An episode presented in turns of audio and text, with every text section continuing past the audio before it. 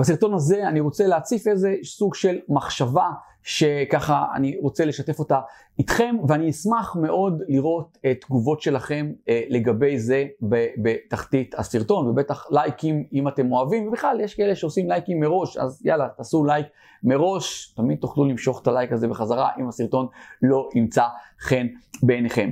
אנחנו יודעים שיש מגמה עולמית שמדברת על זה ששימוש כמה שפחות במזומן ויותר באמצעים דיגיטליים, אה, בין אם זה כרטיסי אשראי, העברות בנקאיות, הכל, היום יש המון אפליקציות שאפשר להעביר איתן כסף, אה, ביט, פייבוקס, מלא, מלא דברים, הרי העיקר לא כסף מזומן.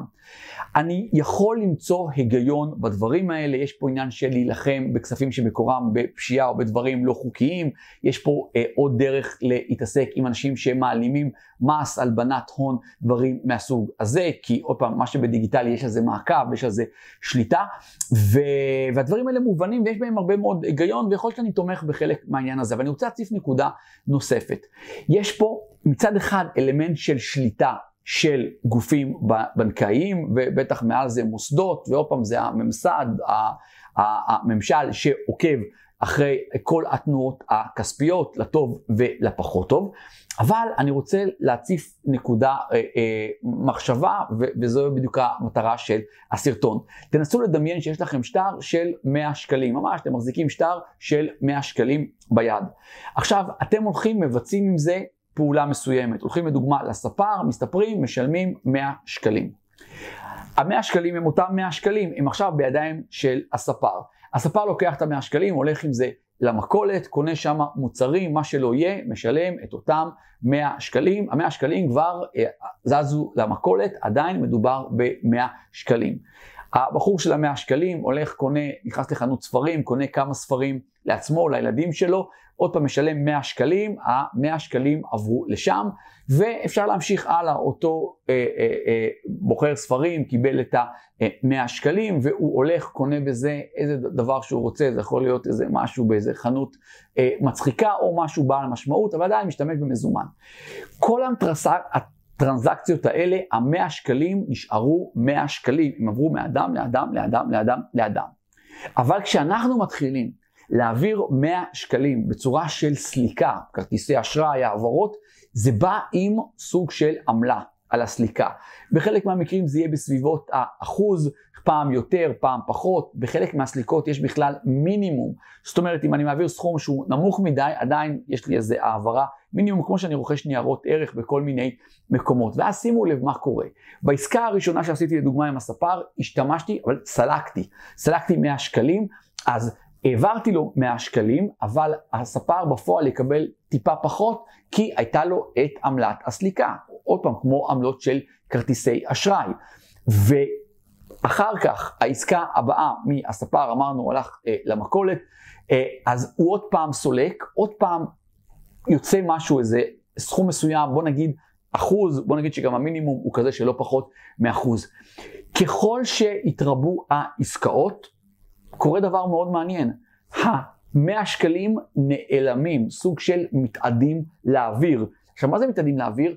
הם הולכים לתוך אותם גופים שמנהלים את הסליקות, או בנקים, או, או אה, אה, גופים פיננסיים כאלה ואחרים. אבל ממצב שבמזומן אותם, אותו סכום הוא נשאר כל הזמן, לאורך כל העסקאות, כאן ככל שעושים יותר ויותר עסקאות, הכסף הזה מתאדה והוא הולך לידיים אחרות. יש להם גם שליטה על הפעולות שלנו וגם הם מקבלים נתח מתוך הכספים שאנחנו מעבירים.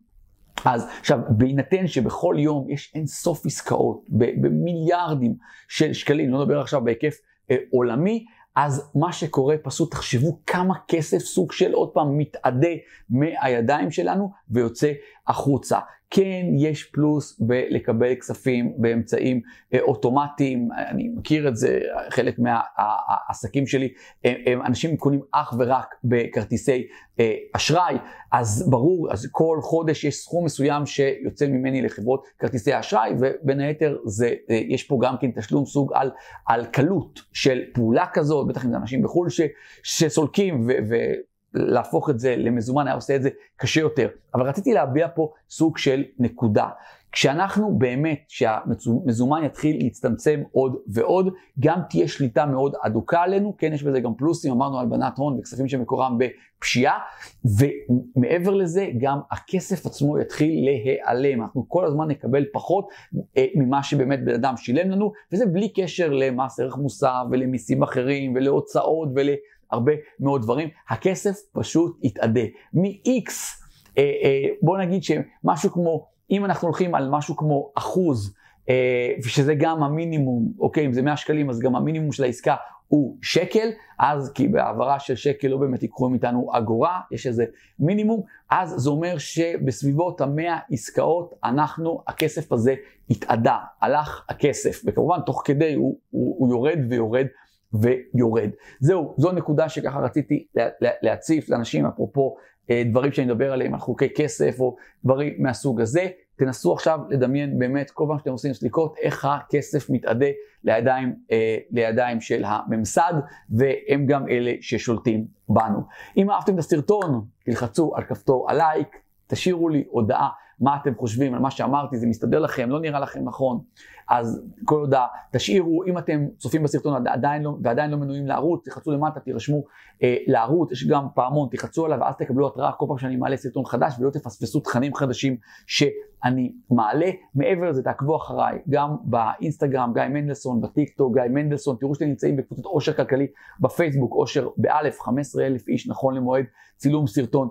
זה, ותראו שאתם נמצאים ברשימת התפוצה שלי ובקבוצת הוואטסאפ השקטה, אני שמתי לכם קישורים להכל בתחתית הסרטון, ואני מאוד אשמח אם אתם רוצים אה, תוכן, התוכן עוזר לכם, שפשוט תפיצו את הסרטון הזה עם עוד אנשים, יש למטה כפתור של שתף, אתם פשוט מעתיקים אותו ושולחים את זה לאנשים שזה נראה לכם שזה יתאים להם, או לקבוצות וואטסאפ, או אה, message בדרך רשתות חברתיות, ואתם בכלל יכולים לעשות צילום מסך גם ולתייג אותי ברשתות החברתיות, בסטורי, אינסטגרם, אה, פייסבוק, אה, טיק טוק, ואני אשמח לתייג אתכם בחזרה.